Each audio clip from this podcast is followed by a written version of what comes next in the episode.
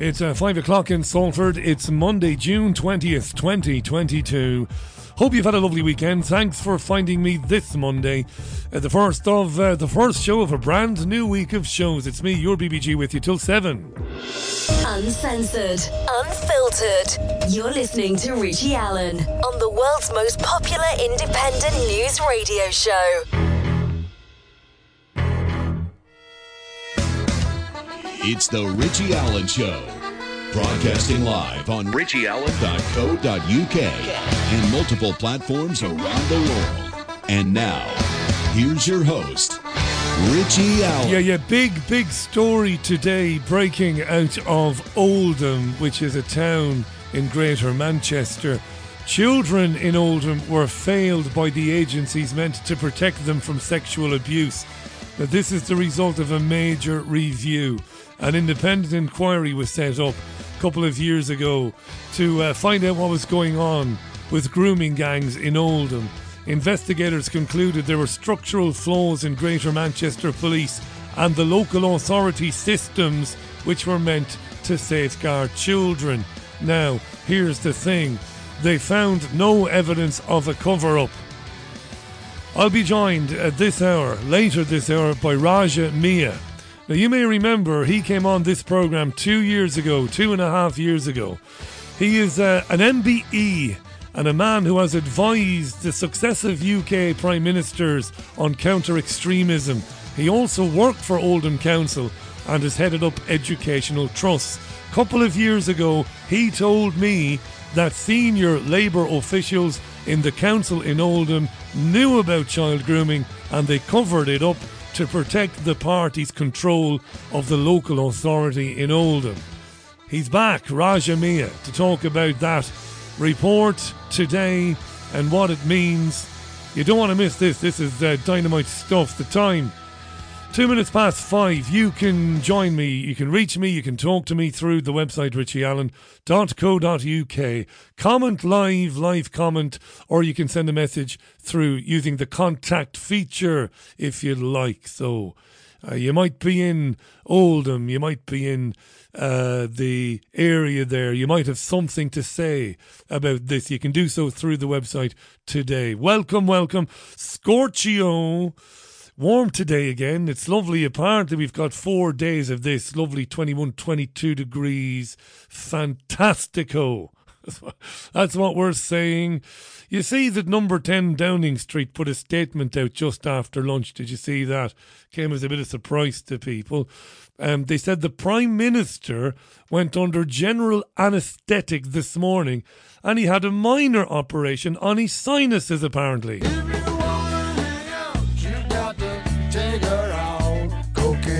Who did that? Who did that?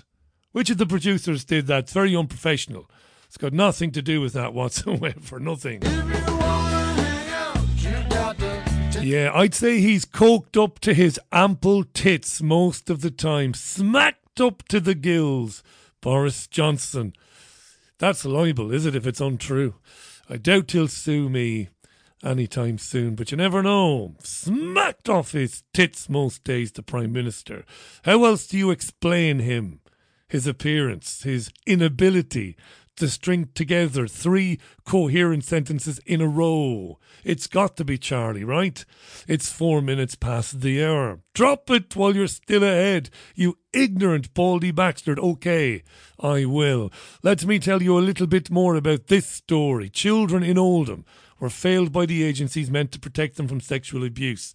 Investigators said structural flaws in Greater Manchester Police and the systems run by the local authority in Oldham failed to safeguard children. Now, tellingly, as I said in the intro, they said there was no evidence of a cover up.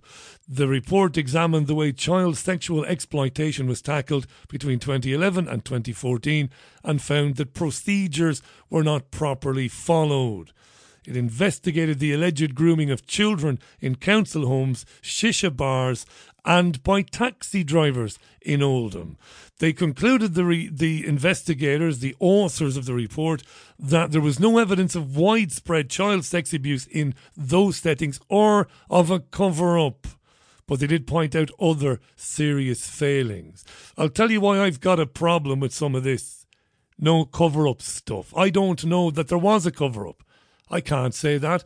I haven't seen the inside of Oldham as a town for donkey's years, so I don't know. But listen to Rowan Bridge reporting on this from the BBC this afternoon. Listen carefully. This is a BBC reporter summing up the report. Well, the report was commissioned after rumours started circulating online that men of predominantly Pakistani heritage had been abusing white girls in the town of Oldham. Now, the report says there is no evidence to back up those allegations, but it did find other serious failings around how some cases of child sexual exploitation were dealt with. The most serious of those in the report involves a 12 year old girl called Sophie, who was taken from Oldham Police Station and subsequently raped by several men. Now, several years later, she reported the allegations to the authorities, but the report says that the authorities, the police and local authority, seem more concerned about covering up their previous failings than addressing what happened to her. Now, the report also looked at 10 other cases and it found in those that the casework was generally very poor and procedures that should have been in place to protect children were, not working as efficiently or effectively as they should have done. At a news conference this morning, the older leader of Oldham Council and the Chief Constable of Greater Manchester Police, police both fully accepted the report and apologised to all victims of child sexual exploitation in the town. The Chief Constable of Greater Manchester Police, Stephen Watson, said, We were not there for you when you desperately needed us. But he ended with a statement.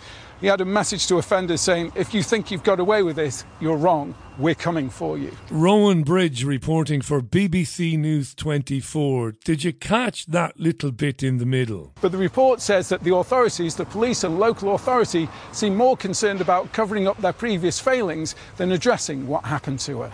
What happened to Sophie? Sophie, who wasn't believed by the police in Oldham, who Greater Manchester Police, who said that she should come back when she wasn't drinking or something along those lines. She was picked up then by a group of men taken away and raped. And they say the investigators, the two men who wrote this report, who authored it, these independent guys, they say there's no evidence of a cover up Yet BBC reporter Rowan Bridge says. But the report says that the authorities, the police and local authority, seem more concerned about covering up their previous failings than addressing what happened yes, I know there's a difference. I'm not being cheap here. I know there's a difference. He isn't saying, the reporter, that they covered up child sex abuse in Oldham. I know that. I'm not being silly, not being childish or immature. However, he said that they, the local authority, were more concerned about covering up their previous failings on child abuse than looking after the child who claimed that she had been raped. We'll talk about this with Raja Miah a bit later on. At this hour, the time is eight minutes past five. This is serious stuff isn't it? Isn't it just serious? And you know what's really interesting about it? BBC News 24 and Sky News have basically dropped the story. They ran it from about mid morning this morning to till early in the afternoon, and now it's just disappeared off the the rundown. Maybe there's nothing to that. Maybe there's so much going on. Maybe that they're cutting and pasting as they go along. This is good. Transgender swimmers will be banned from participating in women's races if they have gone through any part of the process of male puberty. Uh, FINA governs world swimming, elite swimming, competitive swimming. It plans to create an open category at swim meets for swimmers whose gender identity differs from their biological sex. Now, according to the BBC, the policy was passed with 71% of the vote from 152 FINA members. That's comprehensive, isn't it? 71% in favour. Uh, it's described as only a first step towards full inclusion for transgender athletes. It's a 34 page policy document. It says male to female transgender athletes could compete in the women's category, but only provided they haven't experienced any part of male puberty beyond Tanner stage 2. Tanner stage 2 is the start of physical development, or before age 12, whichever one is later. This was made at the ongoing World Championships in Budapest. An extraordinary General Congress was convened at the Swimming Championships. It means that Lia Thomas, the transgender American college swimmer, will not be uh, competing at the Olympics in the women's category anytime soon, which again is no bad thing. Uh, the talk of the media this morning was this Dr. Jane Hamlin is a trans woman uh, from the Beaumont Society. Jane Hamlin got into it with Nick Ferrari on LBC Radio. Have a listen to this. It needs to be very carefully carefully done. Um, certainly, we certainly shouldn't discriminate against anybody uh, for any reason. Now, the, the, problem it does raise, though, is about the, the government's reluctance to uh, help young people who wish to take pu- puberty blockers uh, with perhaps a view to transitioning uh, later on. um, if they're banned from doing that, then of course um, trans um, women won't be able to participate in sport at all, will they? Well, I, I think in, as regards swimming, they're thinking that these folk would have their own individual championships made for them. What, sort of, we're one percent of the population, so we have our own. Well, you, I mean, it's whether um, it's whether you have... think it's fair that someone eh, to go through what Nadine Dorries said again with better density of bone, larger feet, larger hands. Whether you think that's fair that she competes against women. Good stuff. And well done to the doctor, the trans doctor, for acknowledging this point. We're 1% of the population, so we have our own. Well, you, I mean, it's. Good. That's an acknowledgement of sorts that trans women are not the same as real women, isn't it? We're 1% of the population, ha ha ha, so we should have our own competition. Well, yeah, yeah. You're the minority. You're a tiny minority and you're not being discriminated against. You have some trans athletes, uh, some it's been proven this scientifically beyond any debate, right? That um, that the physical advantages uh, look at Lia Thomas, for example. I think they make the point in the next uh, segment, the next clip, the next audio I've got um, 800 in the world in competing as a man, and then basically the best collegiate swimmer in America when competing with with women. Anyway, to answer uh, Nick Ferrari's legitimate question, you know, should they be allowed to compete when they have bigger legs, bigger arms, are stronger, puberty, all of that? What does Dr. Hamlin say? Um, well, as I say, it's, it's well, it's a yes or no, doctor. What do you think? it's the sporting body to decide, and if the sporting body uh, thinks that it's fair for people to do this, uh, that they are equivalent, and certainly many sporting bodies do think that uh, after uh, a period of time, then uh, why not? No, I don't. I certainly don't want trans people to be accused of cheating or, or anything like that because that, that is. So you are you are in support of this. Um, I'm in support of it being fair, and if this makes it fair, then fine. Yes, I'm in favour of it. But if it's just another way of bashing trans people, then clearly, obviously, I'm I not. How would it be bashing trans people? It well, it would it would just make it fairer for women. If you take the case of Lia Thomas, who was a moderate college swimmer, mm. transitions, and then is the number one in the colleges of the whole of the United States. Yeah, and that's not fair to the women against whom he was competing. Well, uh, yes, I mean that's possibly true. Um, well, there's no um, possibly there, is there? I don't know. I don't know the. I don't know. I don't know the individual circumstances. Yes. Okay. You did. Um. You did catch that. Did you? Do you think Ferrari did this deliberately? That's not fair to the women against whom he was competing.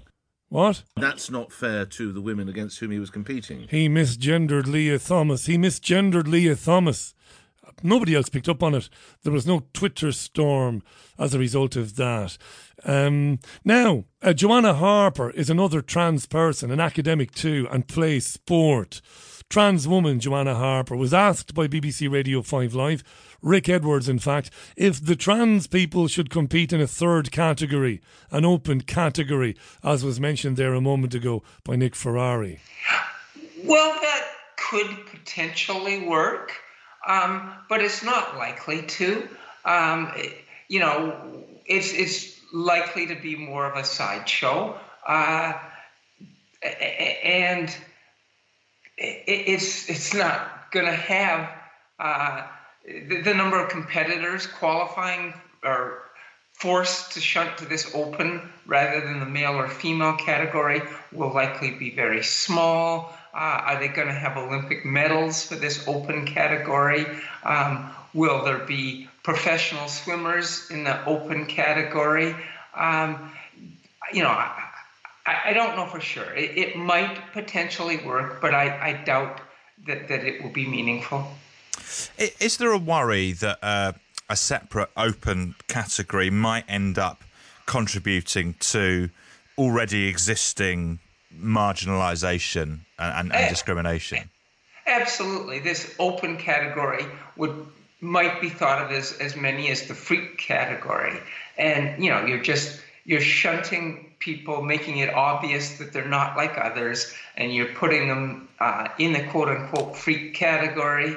Uh, so, so yeah, it, it could could absolutely do that. Yeah, but they're not like others. They're men who believe they're women. It's as simple as that. And nobody is a freak, and nobody's calling anyone a freak. Okay.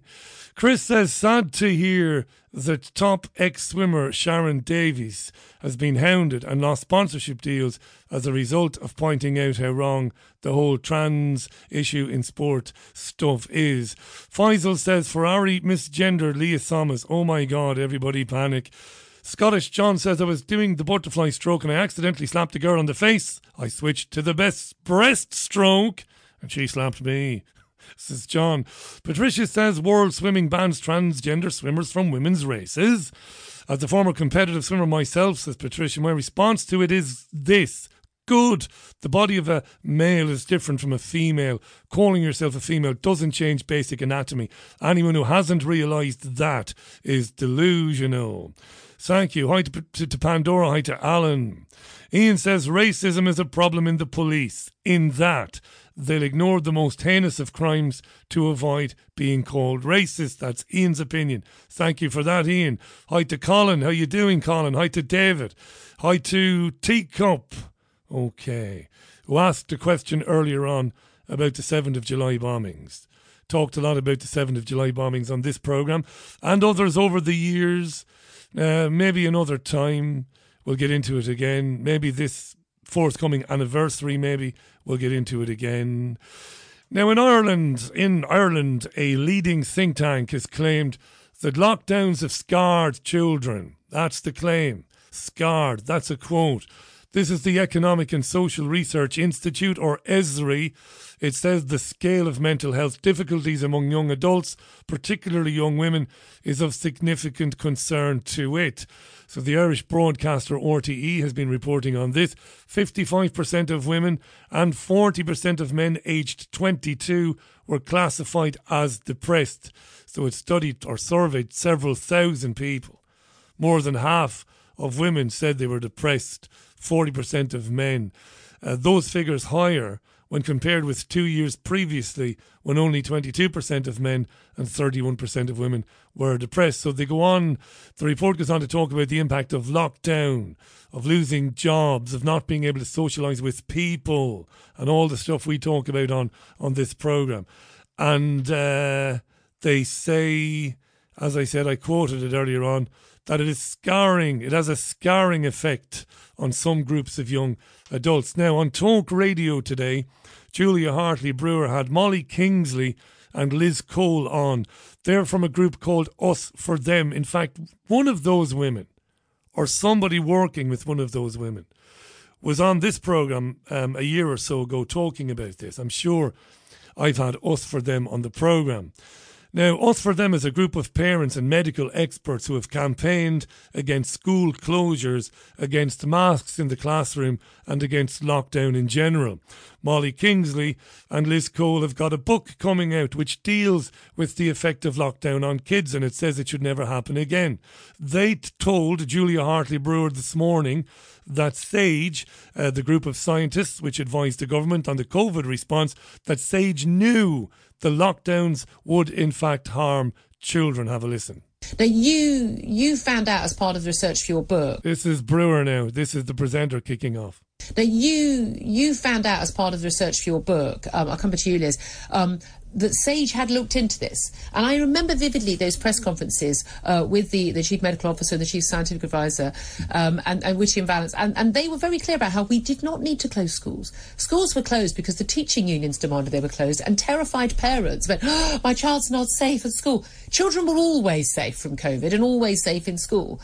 But Sage actually looked at the damage really early on to the kids and they identified it really early on But we're only finding out about it now. In a- April 2020, there was an annex um, report which which predicted so many of the harms, um, which quite frankly were also predictable to anyone with any intuitive sense. Um, yeah, well, so, exactly. and what, what, did the Sage paper say? That this, these are the experts advising the government, and they look at a month into lockdown, they're going, "This is what's already happening." Yeah they identified the risks that we know to safeguarding, um, to educational attainment, um, and obviously as well to mental health for children, yeah. which is, as we now know, obviously have all become all too yeah. clear. Because we all talk now, and I'm amazed the media now go, oh, isn't it terrible these children have got mental health problems? Really? No, mm, Sherlock. I mean, you know, we, we were talking about this really early on, weren't we? But also things like, um, you know, that child abuse increasing because people stuck in these homes in these difficult situations, children having no escape, no one to see the bruises and say, this child needs rescuing.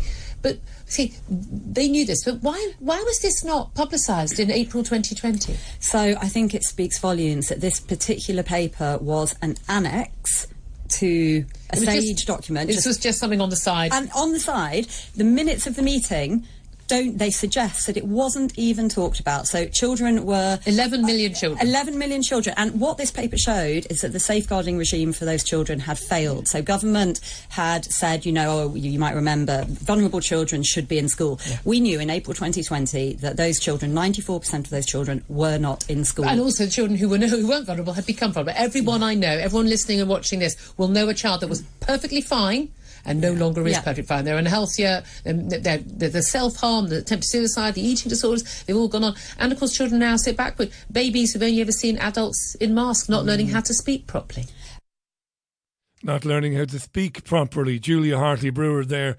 And us for them, Molly Kingsley and Liz Cole, 22 minutes past the hour.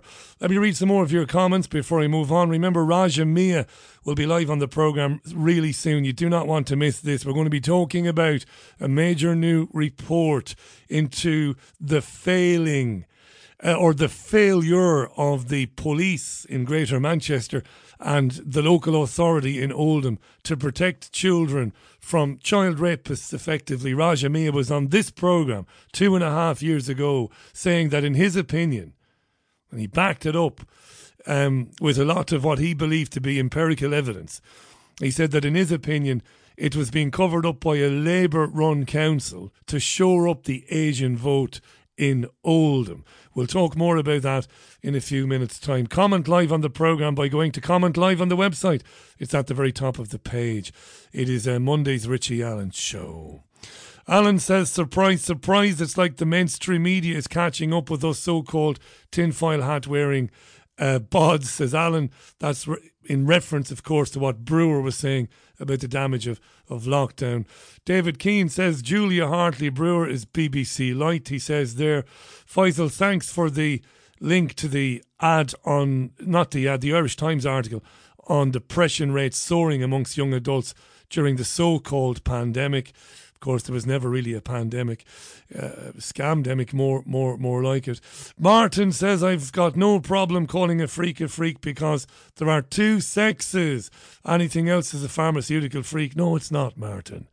Gender dysphoria is a real thing, and I, I, I've met one or two people over the years, you know, including in, in my second incarnation in Manchester, you know, have had gender identity issues. These are human beings, mostly the majority of them are good people who want to get along to go along or go along to get along. And they don't support these silly ideas of uh, speaking to children about these issues in primary schools or or or Lia, Lia Thomas competing against women or the cyclist competing against women. The majority, it's, it's the minority. The minority are a massive big pain in the arse, but they're not freaks, and you know that. Let's uh, you know, and it, yeah, you're entitled to say that, of course. Free speech, free speech, but I don't agree with you. I, I know I'm going to be called a hypocrite because in monologues of yore, to raise a laugh, I've I've used language that you might think is unbecoming, but um, that's my genuine stance on it. Thanks for the comment. John says that the Germans are considering implementing a general obligation to wear masks from October uh, 2022 until Easter 2023, but not just this October till next Easter every year. They're calling it the O to O rule, October to Ostern. Thanks for that, John. Yes, and you know, there's been calls in Ireland from various scientists or alleged scientists to uh, introduce mask wearing on public transport and in public places now because of some mythical summer spike in COVID. Talked a little bit about that on Sunday Morning Melodies yesterday. Climate change in a nutshell, says uh, Colin, a world where people believe that the temperature of the planet can be controlled by giving more money to the government. Not just more money, of course, mate, more freedom as well more control to the government over what you can do, what you can eat, when you can eat it, where you can travel. Chris says this sounds like Bill Feckin Gates talking about it. Okay, it's 26 minutes past uh, 5 o'clock. Now, where was I? This interested me today. Wokery in the NHS. If you do read the tabloids or the broadsheets or both, you will have seen a number of stories, very recent stories, claiming that the NHS is squandering millions. That's not new. It squanders millions pretty much ever since Moses was in short trousers. Uh, it squanders millions. But on um, issuing guidance to its thousands and thousands of employees on inclusivity and diversity, thousands, and that number of reports have come out recently saying that this is leading to the neglect of the thing that it's meant to be doing, that's treating people and providing treatment for patients. Wokery. Now, according to uh, various reports today, the NHS has decided to reinstate the word women into its guidance. It's changed the wording of some guidance online after being criticised. The NHS was criticised for describing women who've suffered a miscarriage as pregnant people bit of a backlash there. So they've included, they've gone in, they've done a bit of editing online, and they've put the word women back in one or two places, but not in every place apparently. Wrote about this on richieallen.co.uk today. Now let's go back to the Julia Hartley Brewer show just for a moment. On the same programme, today's programme, she had a London based journalist on called Charlie Peters, and he was talking about this NHS wokery and the consequences of the NHS focusing so much on inclusivity and diversity and how it's actually having negative a negative impact on its ability to care for its patients. Uh, Charlie Peters on Julia Hartley Brewer. On that second report you just mentioned about the NHS review, we actually found that it mentions the words equality, diversity, and inclusion more than the word patients. You're kidding me. No, no, absolutely not. And the Tories, you know, despite having all the power they could possibly want with a massive majority, are still at the mercy of lefty campaigners inside government and Whitehall who push all this stuff through. And that's, always... the, that's the bit I think a lot of us don't get. Is we, we thought, you know, when they were elected in 2019, that Boris Johnson was very sort of anti, uh, you know, wokery, and he'd written all these mm. articles in the Daily Telegraph, and, and, we, we thought we knew where he stood on things like that. Um, and, and, and we thought, you know, it was a conservative government that wouldn't sort of give in to a lot of this madness. And we've effectively elected the far left in terms of a lot of uh, a lot of the policies. And again, you know, Stonewall basically deciding, you know, virtually everything in the civil service.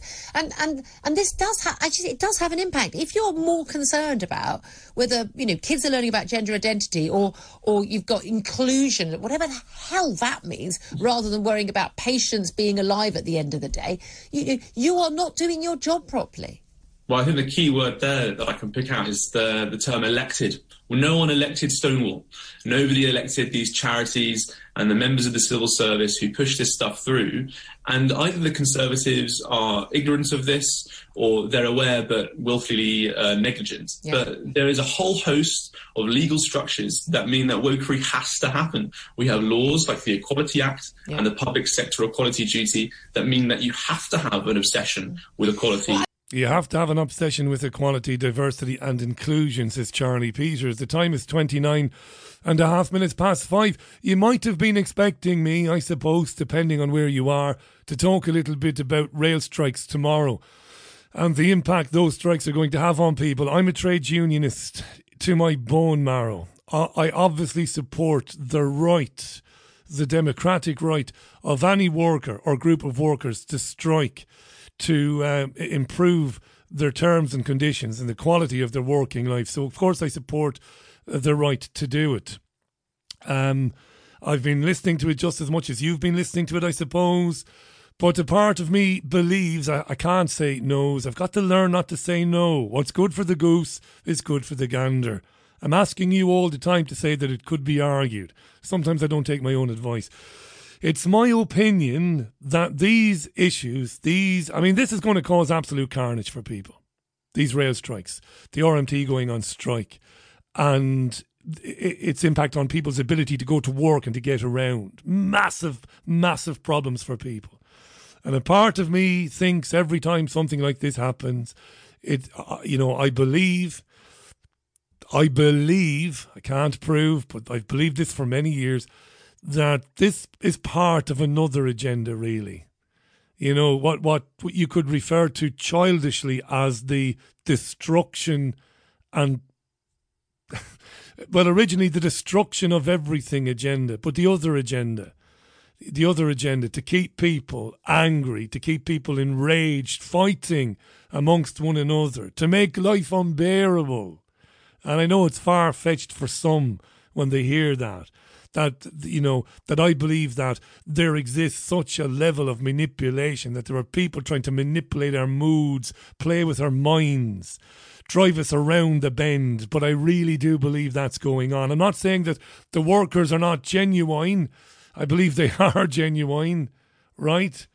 But the people pulling the strings in the shadows maybe could, I mean, we know they could, we know how money's created, they could give these people what they want, you know, a fair pay rise. But by not doing that, they drive people around the bend, don't they?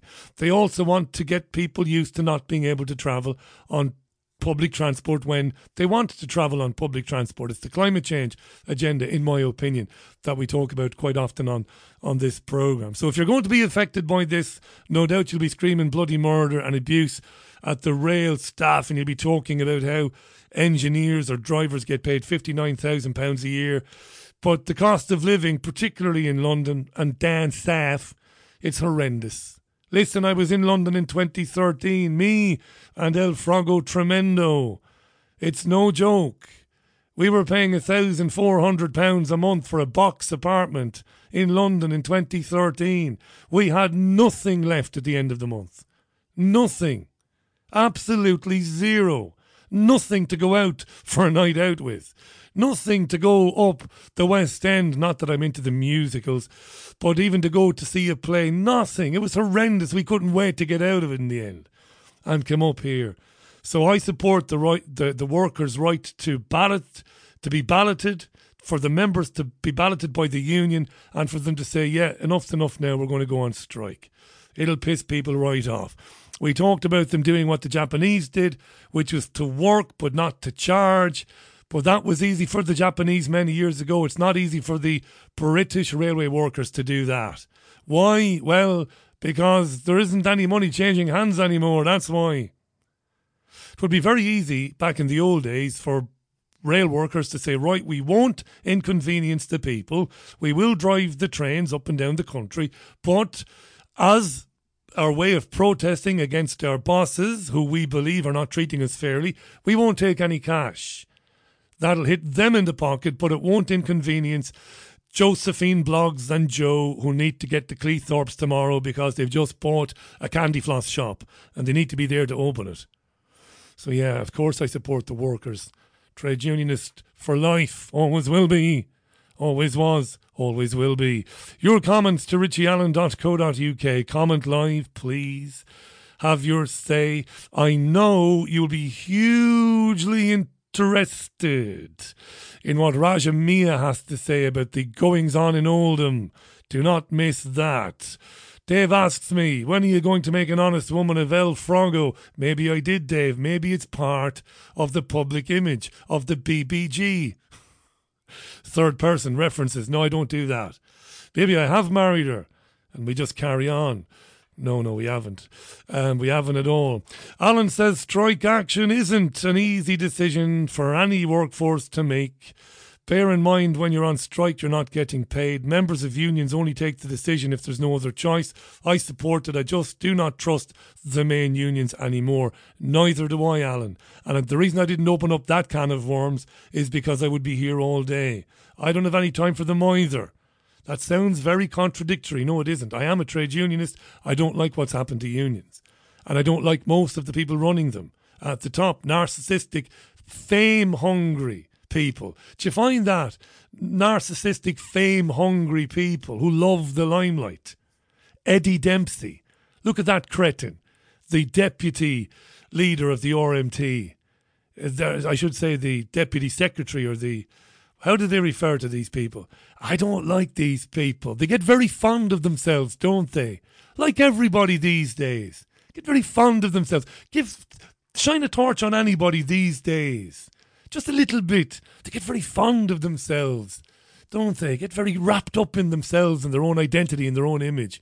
You see it all the time. There's now about 500,000 YouTube channels and podcasts of people who never would have gotten a job in broadcasting, ever, because they don't have the talent, the ability. There's nothing wrong with that. I don't have the talent to be a football player. I don't have the talent to be a painter and decorator, which is a brilliant thing. I'd love to be able to do something like that. Nothing wrong, wrong with not having the talent to, um, you know, not having the ability to produce edit and present quality content. But that doesn't stop the millions of people who have podcasts now because it's all about the little whiff of fame for so many. So wrapped up in ourselves these days, people, aren't we? That's just my opinion. It is uh, 5.37. Going to take a tune, then it's Raja Miah live from, I think, from Oldham or near Oldham, in any case, to talk about that report, which was published this morning which said that children were failed in Oldham by Greater Manchester Police and by the local authority. The report also said there is no evidence of a cover up. Raja Miah doesn't believe that. We'll have him on. By the way, two and a half years ago when he came on this programme, I sent a copy of the programme to everyone who was on Oldham Local Authority, every councillor at that time with an invitation to respond to the things he said to you and to me, but I never had a single response. I was amazed by that. I can't remember how many councillors are on the council. I can't remember whether it's 16 or 18 or 12, but every one of them got an invite, including the mayor, uh, including the local MPs, but none of them took up my offer of coming on to refute the allegations that were made on the show. Music and then Raja Miah. This is the Lightning Seeds and Change on your Richie Allen Show, which is live from Salford. It always is. Back in three with my guest today. The world is full of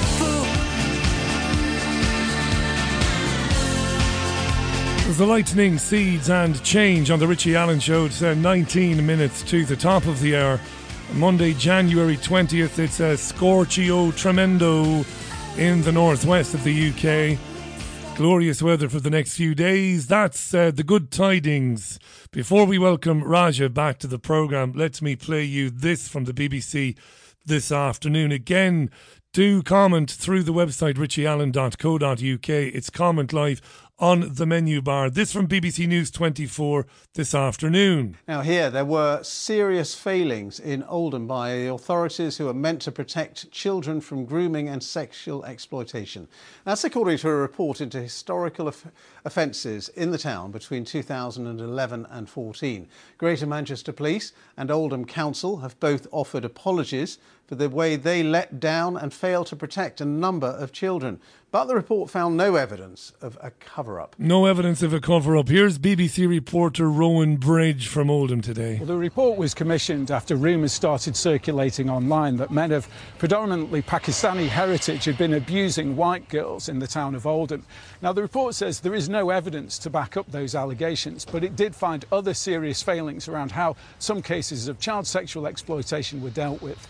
The most serious of those in the report involves a 12 year old girl called Sophie, who was taken from Oldham Police Station and subsequently raped by several men.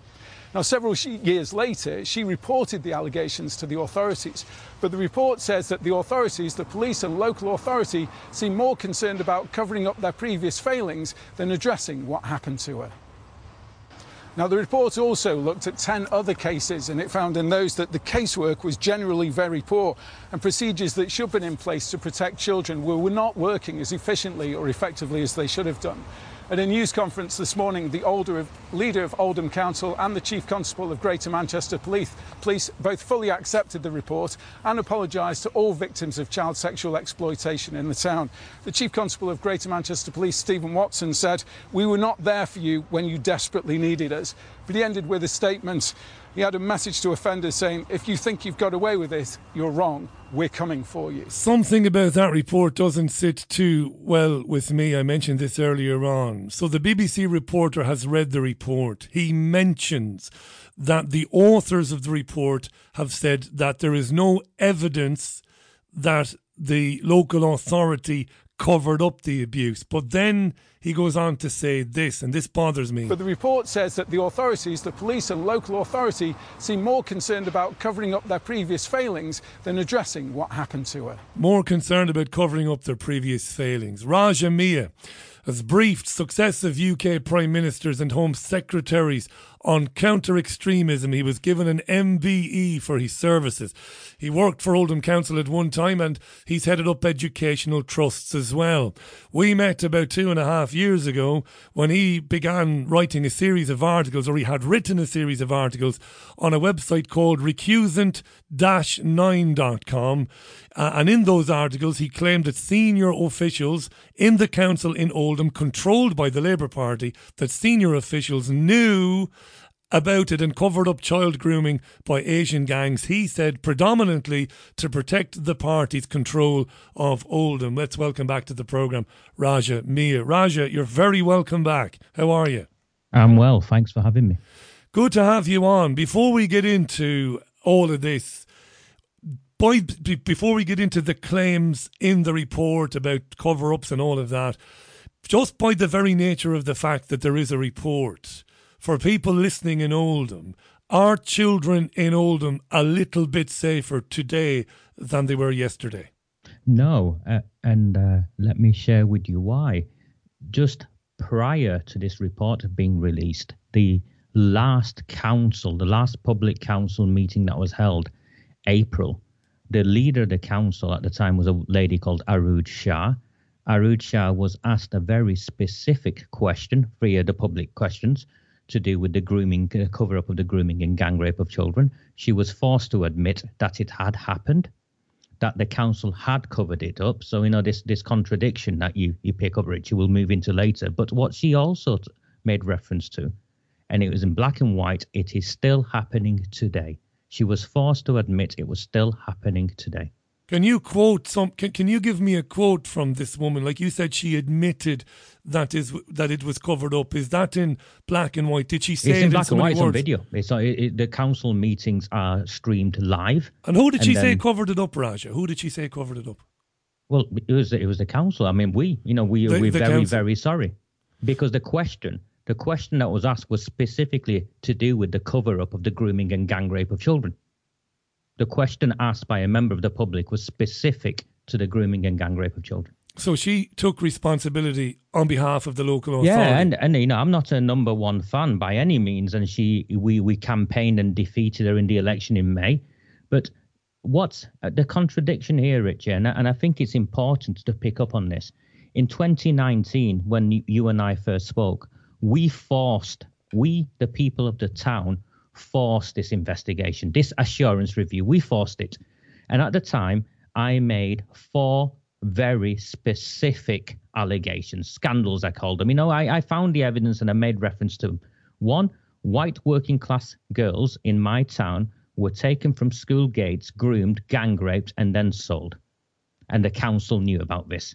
The council claimed this was barefaced lies. The leader of the council at the time was a man called Sean Fielding. He stood up in the council chamber and claimed this was barefaced lies. The next uh, revelation, uh, you know, the issue I raised was that Oldham Council and Greater Manchester Police failed the victims and covered up for their actions. You've just heard the quote there yourself. So that's confirmed.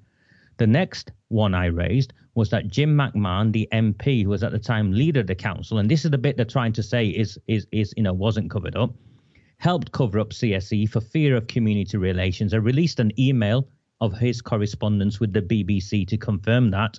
And he was assisted in this by, by the mainstream media, including the BBC. And there's an email clearly showing that.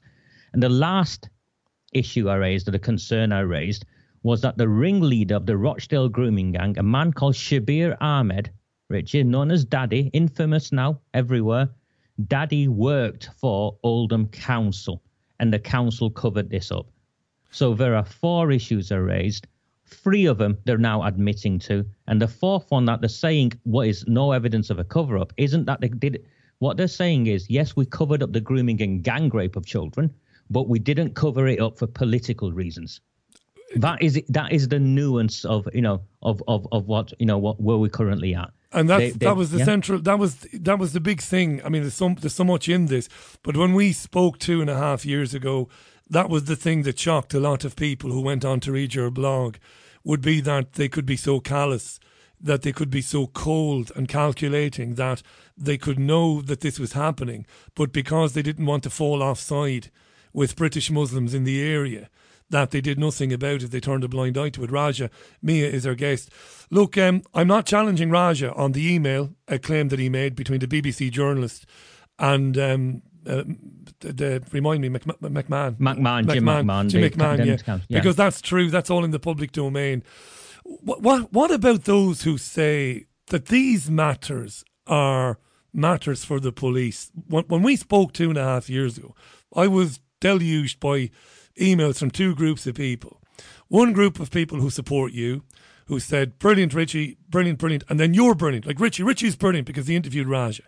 And then I had another group of people who emailed me and said that I was rubbish, that I didn't challenge you hard enough, and that I didn't put to you specifically. Isn't the rape of children the responsibility of the police and not elected politicians? Like, like, don't the police? And, and, and it's a fair point that people have made to me, Raja.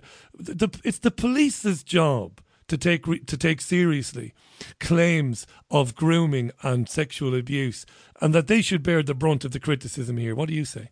That the services to these children are delivered in the main by by a multi-agency partnership. That multi-agency partnership involves the police, it involves the council, but the day-to-day interactions are with social workers who are employed by the local authority. Secondly, in the context of this what's specifically gone on in Oldham, what's specifically gone on in Rochdale, is the politicians in these towns maneuvered, and they did, they maneuvered to manipulate the situation and make light of this or brush this away. And of course, the police, Richie, of course, the police are culpable. As you can see, the police are culpable here. Since you and I last spoke, the findings of Operation Augusta came out in Manchester.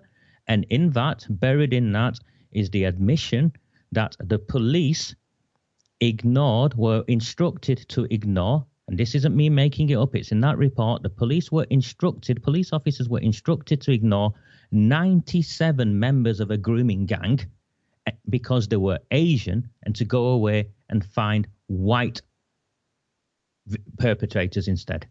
That's so, right, of yeah. course, the police are to blame, but the police on their own are not to blame. And this is, in towns like ours, this is very political because the police are scared of upsetting the Asian community or being deemed as racist. And there are those in our communities who have weaponized race and have weaponized, weaponized race for the last two decades in such a way where within those margins, criminals, paedophiles, child rapists uh, are making hay, for want of a better term, Richard the, the, the authors of the report, Malcolm Newsam, is um, you know somebody who has uh, won a lot of praise for for for his work in childcare, and you have Gary Ridgway. These are the two guys who wrote the report. He's a former detective superintendent. These guys say on their honour, on on on on on oath, they say, look, we're independent. We've nothing to do with the local authority or the police in Greater Manchester. They said they, they go along with a, a lot of what you say that the failure to protect was there. Um, people being more concerned about covering their own backsides than doing the right thing was there. But they said two key things that, that contradict you, Raja. They say that they found no evidence of a cover up by the authorities and no evidence of widespread child sex abuse in council homes, in shisha bars, or by tax, taxi drivers. Abuse happens, they say, but it's not as endemic as you said, and they couldn't find evidence of a you know collusion between the authorities to cover it up. Okay, are, two, two things Are that. they lying? First of all, the their terms of reference, Richie, was restricted to three years. Yeah, so the terms of reference was restricted to a very narrow period in time. At the time when they went looking for evidence, Richie, and you've got to read the terms of reference and all of the, you know, the minutiae of the reports and the and the council documents at the time. The council were responsible for, for providing these two investigators with what they could and could not look at. So the very same council who were being investigated were the ones responsible for identifying what these people could look at. Secondly, I have spoken to victims and their families directly, Richie. Victims and their families refused to give evidence because they'd been intimidated. They received letters from the council asking them to come forward and provide evidence, Richie. And those letters, bear in mind, these are victims who had been groomed and gang raped. They received letters from the council asking them to come forward and give ev- evidence. And those letters didn't even have a named contact on them, didn't have a phone number on them. It was just some generic council phone number, and they weren't even signed. And at the same time, at the exact same time, victims and their families were receiving these letters, Richie. The local newspaper headlined with an allegation from the then leader of the council, Sean Fielding, who called victims and their families liars.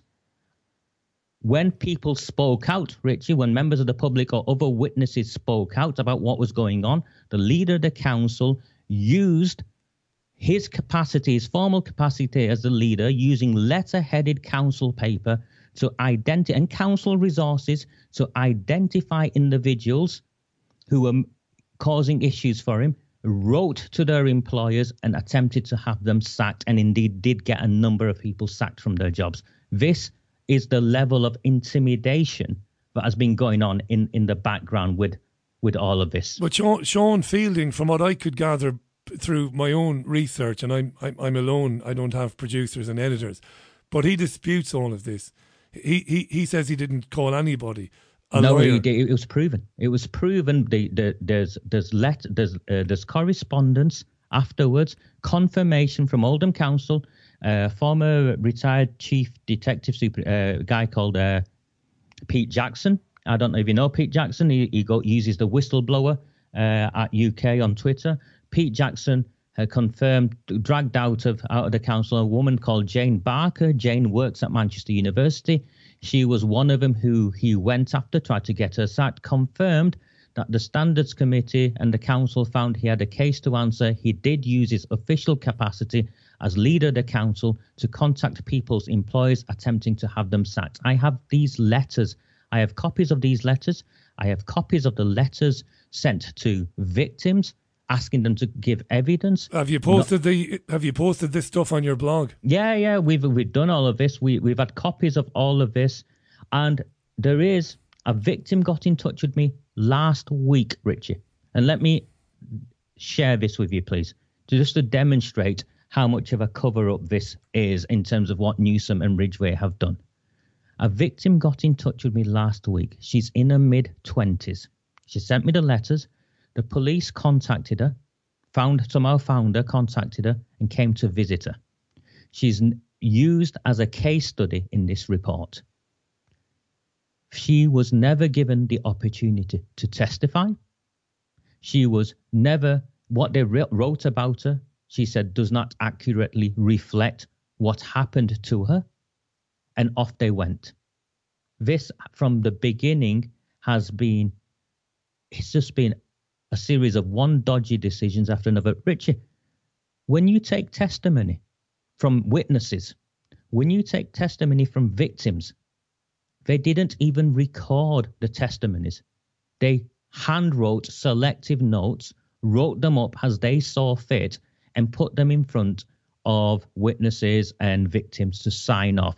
The main witness in all of this, the main witness in all of this that exposed this, and it's a, again a matter of public record, is a former account, former councillor called Hugh E. MacDonald. Hughie MacDonald.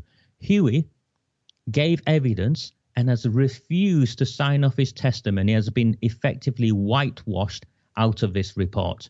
Hughie MacDonald initially raised these concerns with the director of something called Connections, which was the main children's services sort of uh, service provider in the town. Hughie MacDonald raised his concerns because he was in charge of children's services. He was the councillor accountable for children's services. He raised his concerns, and the leader of the council at the time, Jim McMahon, effectively sacked Hughie MacDonald, and the person that replaced Hughie MacDonald is the current leader of the council, Amanda Chadderton. This is so rotten on so many levels, Richie. It's it's it's unprecedented. Can we stay with Sean Fielding for a moment because he he says, as far as I can understand, I mean the thing I noted about Sean Fielding was how young he was you know, to be council leader. I'm not sure he's the, the youngest I've ever come across, but pretty young, and I would have thought pretty experienced. He absolutely stands by everything he's ever said, even though he's he doesn't hold that position anymore. He's lost his position on the local authorities. Obviously, he's lost his position. He he he says that not only is none of this true, but you've not been able to offer a shred of evidence, you and others now, it must be said, to show that he was aware that there was endemic child grooming going on in Oldham let alone that he knew this was going on and that he covered it up. He says it's absolutely not true and that you've that you don't have any proof, you and others. And just to be absolutely fair, we're speaking with Raja Miah, MBE here, a um, former advisor to the government on counter extremism. Raja um, kind of effectively through the the internet blew the whistle on on on what he believes to be huge cover up amongst the police and local authorities in Oldham to cover up child grooming gangs to protect Labour Party, the Labour Party's control of Oldham. Now, you'll, you'll understand I have to be fair to everybody uh, concerned, uh, Raja. It, it has been claimed that you, having worked at two educational trusts, um, that for one reason or another, I don't know, those educational trusts were closed down or they failed, and you were part of those educational trusts. And they say that because it was decreed that you shouldn't be allowed to work with an educational trust again that this is a revenge mission by you and others to try and pin this stuff. Not that it isn't happening or it hasn't happened but to pin it on people by some way of getting revenge uh, because of these educational trusts failing and because of their decision to exclude you from operating an educational trust in the future. Now I know this has probably been, been put to you before but I've got to put it to you again. What do you say to that accusation on their well, behalf well, it's straightforward, Richard. One is I, contrary to what's been claimed, there is no ban on me from working in, in an educational trust whatsoever. That's been clarified from the by the government. This was just, you know, it's just another one of those stories that these politicians have spread. But fundamentally, Richard, prior to that, all of these revelations, these issues I was raising prior to that, I have a 25 year track record of working with children and young people, Richard. It's a simple fact. I have a 25 year track record of working with children and young people. I stumbled across this not because I wanted this. I came back to my hometown to tend for my terminally ill mother. She's got cancer, and I have a young daughter in the town that I wanted to see grow up. So that's why I came back to the town. And when I came back to the town, Richie, almost immediately from my local Bangladeshi community, a wife of a friend of mine contacted me because the chairman of the mosque, Richie, was a convicted sex offender and she was deeply concerned that he would have access to her children. I offered to do the best I could do, raised it with the local authority. One thing led to another. The council refused to uh, intervene, even though they've got a statutory duty to do so. And we launched an online campaign. We got rid of him as the chairman of the mosque, it transpired that the mosque had been specifically named as a center for postal vote harvesting, and the committee members of that mosque were all but one were Labour Party members. and the chairman himself was a former Labour Party candidate. As a consequence of that, a man called Warren Bates, a former councillor, contacted me, asked me to go and see him. I still remember the day I went and saw him, Richie. It was the day I dropped my child off for her first day in school, and at half past nine, I was sat in a house in Failsworth being offered either water or beer by a very eccentric man. And when I asked for coffee, he refused and brought me a glass of water and he put in front of me a dossier. That dossier is what's been released. One thing led to another. There's in there a councillor called Hughie MacDonald. Hughie and I know each other from a stint I did in Oldham, working for something like five or six years for an organisation called the Children's Society. I went to see Hughie MacDonald and I put this information out. And at the time when this happened, why would I put myself at risk, Richie? Because the consequences of what I've done, Richie, is I'm currently on bail by the police. The police have hammered down my door. I've been dragged through the courts. Cases against me have collapsed already because they've falsified evidence or they've not presented any evidence. Everything horrific you can imagine. Yeah, they I've accused they accused you of vandalising a car belonging to one of the MPs, didn't they? They accused me of blowing up Arooj Shah's car. The you know who when she was leader of the council. Jim McMahon went to the media as the this is the MP, and they accused me of blowing up a car, mate. And you didn't blow up anybody's car, mate. I wouldn't even know where to start. But this is where it gets very strange, Richard. I got an email sent to me from some old friends of mine in Glodwick. Glodwick is a predominantly Pakistani community with CCTV footage of the car being blown up with yeah, the message, yeah. Raja, you will need this. I had no idea what it was going on about when I looked at this. The message, Raja, you will need this. The car being blown up, Richard, was Arooj Shah's car. The door was left unlocked. The two lads who light it up then remember to smash the window afterwards. It was and, a setup job. I saw the video, yeah. Yeah, it's a setup job. And it's been a year, Richie. So let's put this in context. It's been a year and it's a, it's a year this month, and the police have yet to charge anyone or convict anyone. It's all gone very quiet. After that video was released, Richie, it all went quiet. And I'm thankful to whoever it was, because I don't know who it was. I'm thankful to whoever it was that shared that video with me because I've done what I've continued to do what I've done from the beginning, which is use social media to share my information. And I put that video out and I asked people to make their own mind up. The police were forced to confirm. The police hadn't released this video, Richie. The most senior politician in this town gets her car blown up. Right? Why? And the police have the CCTV footage. Why was it not released, Richie? the, the the absolute the horrible implications of, of the video not being dropped in your lap is that you might have been tried and convicted for attempting to blow somebody up and that would mean you'd never see the outside you'd never see daylight again that's what I, I genuinely believe that is what was attempted and for that to be attempted i'm sorry richie but the police have got to have been complicit and let since we last spoke, Richie. I know you can complain the police. listen, before we get into that, let me, people's heads are spinning. Right, let me do a very quick sum it, up It's here. something out of a. It's like it's like something out of out some of a, crazy of movie, Richie. Yeah. Uh, well, when we spoke two and a half years ago, my head was spinning. I mean, I must have stopped you about 500 times during that conversation to ask you to repeat something. And then I was writing it down, and then I had to keep banging on that there was no other side to answer any of these claims. And it's the same tonight. And back then, I did email every one of them, uh, you know, a copy of the interview and asked them for some response. I never got any response. Let me do a quick summing up. A report was released today that acknowledged that there were serious failings in protecting children in Oldham um, that child sex abuse victims were failed by the police and by the council. This was an independent report. Naraja disputes this, but I'm saying that's what they're saying. It's an independent report by Malcolm Newsam and Gary Ridgway.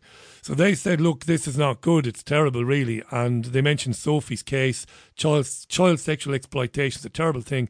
Blah, blah, blah. People were failed. There has to be a review. But they say there's no evidence there was any cover up. That's what they say. Now, two and a half years ago, Raja Miah, MBE, came on this programme and he said that this is far more serious than anybody understands that the grooming is well known to politicians and to the police in Oldham, but that it is being ignored in order to protect the party's control of Oldham, and that some as senior police officers are worried when you think of political correctness, they don't want to be seen to be um, victimising uh, Muslims in, in, in Oldham. Those were the claims made by Raja at the time. He went into it in great detail last time he was on. And last time he was on too, he said something, you said something which you kind of touched on today. And again, this kind of makes it like, it's like a, it's like a mob story, this. You've said that vote rigging has been going on, whereby whereby somebody would, would register somebody to vote or somebody who doesn't have any interest to vote. Maybe some members of the Muslim community, maybe older men and women who don't have any interest in voting, but some parties, criminal gangs, would take their polling cards or set them up to be uh, to receive a polling card, and they would then take those polling cards to to commit fraud and go and vote on their behalf. You said this was going on, and it's still going on. Richie, the Electoral Commission, the Electoral Commission agree with me. The government agree with me because the government have changed the law and have now introduced identification when you go to vote. Okay, so that in terms of the voter impersonation element, that's been dealt with or is being dealt with because the uh, the government have changed the law after the Electoral Commission raised it and they raised 16 areas, and all 16 areas are predominantly Labour and predominantly of, you know, with significant Muslim, Pakistani, Bangladeshi communities. So this isn't a conspiracy theory. It's backed up by the Electoral Commission, and the government have changed the law as a consequence. What they haven't touched is something called postal vote fraud. You know, and and that there are a number of cases across across the country of postal vote fraud and postal vote has the you know the consistencies there again are in the commu- de- demographics of the communities where it takes place and the demographics of those who have been convicted of it. What are the but demographics, we, Raja, in Oldham? They're predominantly Pakistani, Bangladeshi, Muslims, Labour voting areas. Are, are, are those areas predominantly populated by Muslim um, people and not by white people? Is that right? Well, the the the vote vote, uh, the block vote, as I reference it, and again, this has been proven by independent research. Something like 90% of people of my background, Bangladeshi, Pakistani, Muslim background, vote Labour, the, and they they vote according to clan structures. This vote, this block vote, is is predominantly Labour. Huge dispropor- disproportionate number of, of them are registered for postal voting and postal vote fraud is very, very real in these communities. I've got the stats right. So Oldham is made up 77.5% is white people. Um, people of Pakistani heritage, 10.1%, and then 7.3% Bangladeshi. So Pakistani and Bangladeshi are the largest minorities. And you've just kind of been doing it, but I don't understand why I mean, I'm I'm I'm willing to bet that historically in Oldham, white people have voted Labour too. The historical, I mean, white people in the main, working class white people in the main, in a working in a town such as ours, vote Labour. Have historically yeah. voted Labour. Absolutely, yes. So why would so if white people make up seventy seven point five percent of those in Oldham, and they are more likely to vote Labour than anyone else, why? That definitely pokes a little bit of a hole in your theory that Labour want to keep the council. And by keeping the council, they, they have a better chance of keeping the council if they turn a blind eye to grooming gangs and they don't put the noses of the Asian community out of joint. They're still minorities. You've still got seventy-seven percent. There are there are twenty wards in Oldham. Okay, twenty. There are twenty wards in Oldham. Three councillors per ward.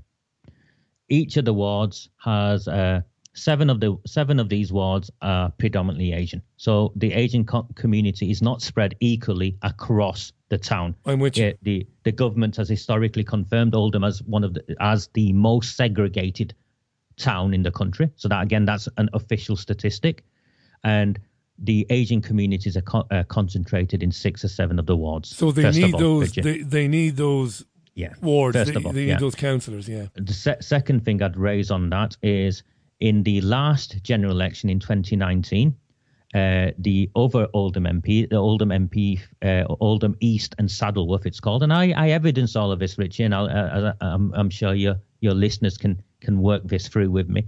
She stood for, you know, she was the official Labour Party candidate, and her opposition was a conservative local lad called Tom Lord. Tom is a barrister by profession. Debbie Abrahams uh, was the sitting Labour Party MP.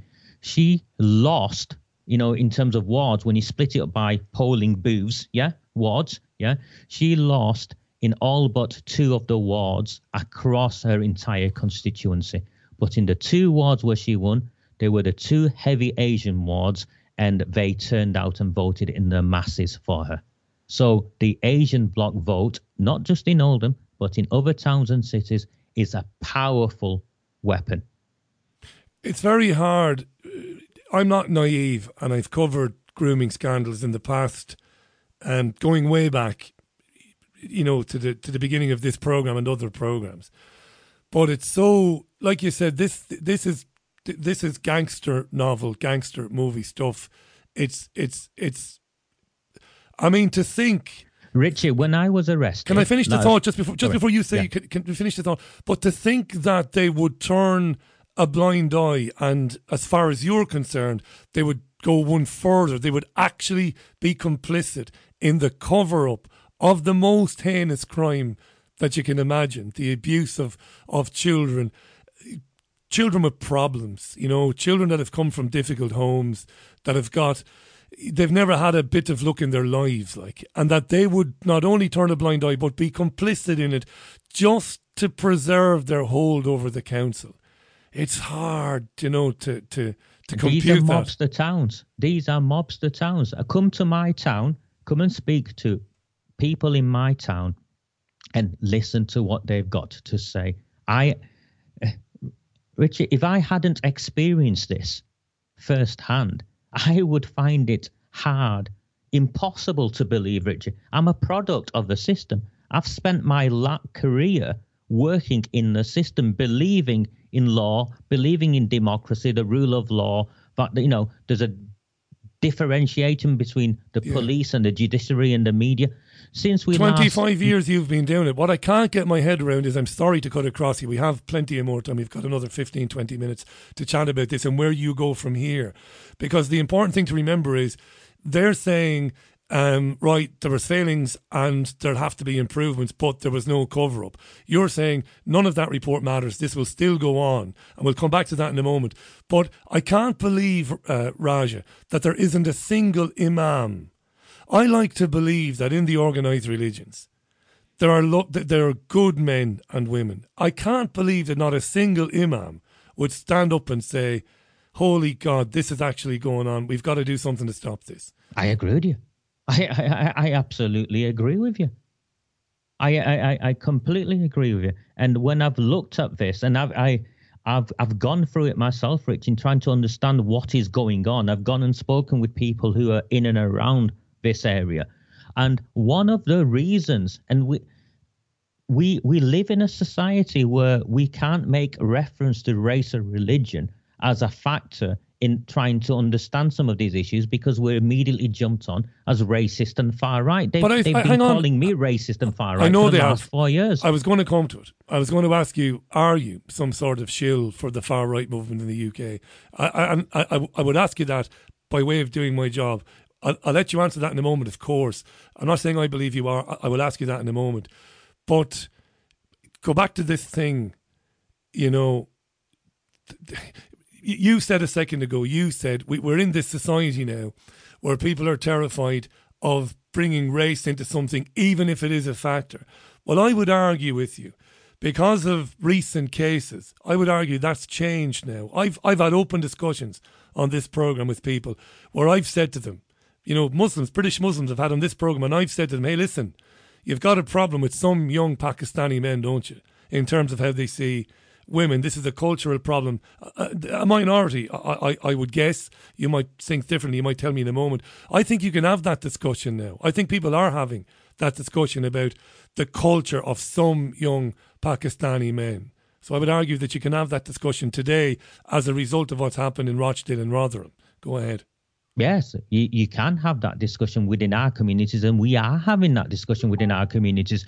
The issue of this, the the the challenge we have isn't the discussions within the Asian communities, Richie. The challenge is the discussions, these discussions amongst what I refer to as the metropoli- metropolitan elite, those who run our councils, those who run our institutions. They are still, you know, unwilling to have these conversations and facilitate these conversations. Why then? You tell me. Now you're Bangladeshi, so anybody who's listening to this, excuse me for saying it like that. I don't you're Bangladeshi. That's your heritage, of course. There will be some Pakistani men, no doubt, listening to this now. They say, Richie, he's the wrong guy to ask, but I don't have anybody else here. And if there is a Pakistani lady or gentleman listening to this program who'd like to come on and talk to me about this, please do go to richieallen.co.uk and contact me. You're welcome. It's an open forum. This everybody gets their say. Why, in your opinion?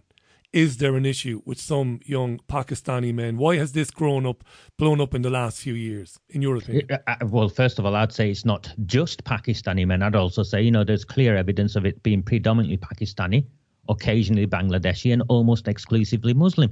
And when I've looked at this issue specific to the grooming gangs, Richie, specific to the grooming gangs, what is clear is the contempt that the authorities have towards white working class girls for reasons of, you know, of their class.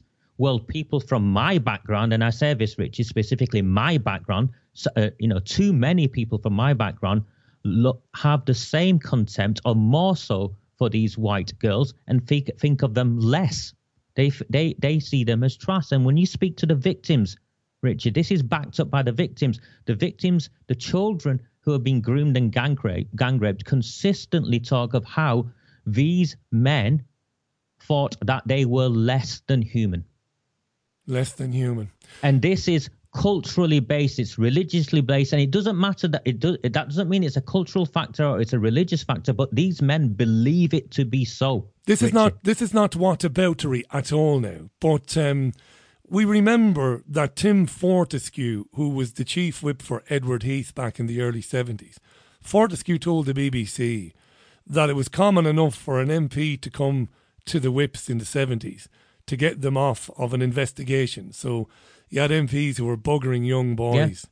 So, so, so it's not whataboutery, but it seems that there's a societal. It, it, seems that wherever you look, whether it's the clergy, whether it's the, the clergy in Ireland, the Catholics in, in, in Boston, whether it's young Pakistani men who think that white girls are fair game, whether it's politicians, it, it's everywhere pedophilia. Everywhere. Do you know, I've had guys, not recently now, I've had some of the paedophile hunters come on my programme. Would you believe this, Raja? And they've said to me, Richie, we'd love you to come along some night, not on one of the hunts where they catch somebody, but in the in the sting operations where they go online and they pretend to be young girls. Yeah. They said it takes seconds. Seconds and you've got men coming out of the woodwork online to try and groom these girls, and these men are a lot of them are white middle aged men. It's everywhere, then, isn't it? It, it, it is everywhere. The what I would say different to here is the motives, Richie, and and we no one is doing the work on this, Richie, because we're too scared to touch it. So I've been trying, you know, I've been using what skills I have and and the networks I have to try and understand it. Interestingly, and what I found interestingly I don't know if that's the right word, Richard, but I found it interesting. No, no, I understand. That the, that the motives of many of these members of the grooming gangs was not paedophilia. It wasn't to rape children. It was to access white girls, white women, and these were the white women they could access. It's difficult to yeah accept, Richard, but that's where that's where that's where it's coming from. It's like you are beneath us, you are less than us. I have and unhappy. I'm sexually unfulfilled at home. And these are conversations I've had, Richard. So I'm not making this up from, you know, nowhere. You know, I've, I've married my cousin when I was 17 or 18. And these are the norms. These are my friends and family who be, you know, who, Arranged who have marriages. these life circumstances and have been raised this way. So I'm not, I'm not, you know, I'm not being in any way disparaging towards the Pakistanis or no, no. Can I, can I jump? you know, can I jump on that yeah. because I'm interested because this is educational for me. I don't know anything about this. You think then that it might be it might be a problem the fact that arranged marriages mean that young men in in some Muslim families, maybe a lot of Muslim families, I don't know, but they didn't get to do what I got to do. I got to go out there yeah, when oh, I was well, a kid. I got to, yeah, absolutely, yeah. And find and find Absolutely. a girl for So myself, basically. This is a problem you reckon? Well, there's there's some of that, Richie. There's definitely some of that, and and some of it is also is that they don't see these children as children because culturally, Rich, in some of the places uh, where I culturally come from, or some of my Pakistani friends culturally come from, 13, 14 year olds are considered grown women. You know, culturally, we're not. You know, they don't see them as children. Yeah, well, the you know isn't paedophilia in the traditional sense of an attra- you know an attraction to children? I get you. Uh, you know, until very recently, the age of consent in Spain, a major European country, was 13. In, Yeah. in fact, when, when, when I lived in Spain, when, when my better half and myself lived in Spain, I was astonished to learn that the age of consent was 13. I just couldn't get my head around it. And my head spun for a week.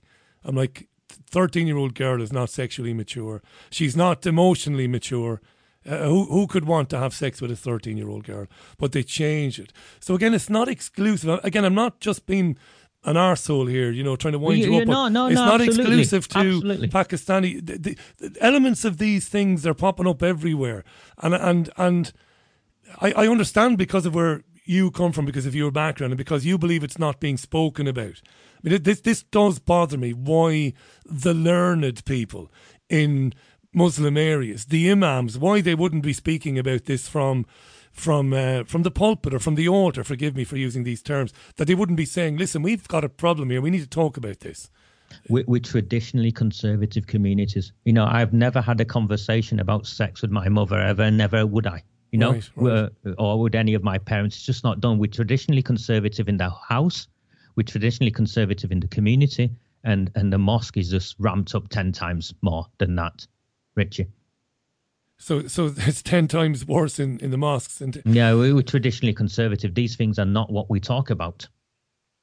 even though these scandals, Even though we need to talk about them, Yeah. these things are not what we talk about. Culturally, these things are not what we talk about. And race relations in this country, do you think they'd be dramatically improved if the leaders of um, Islam in the UK were to say, look, we've got a problem here, we've got to talk about this?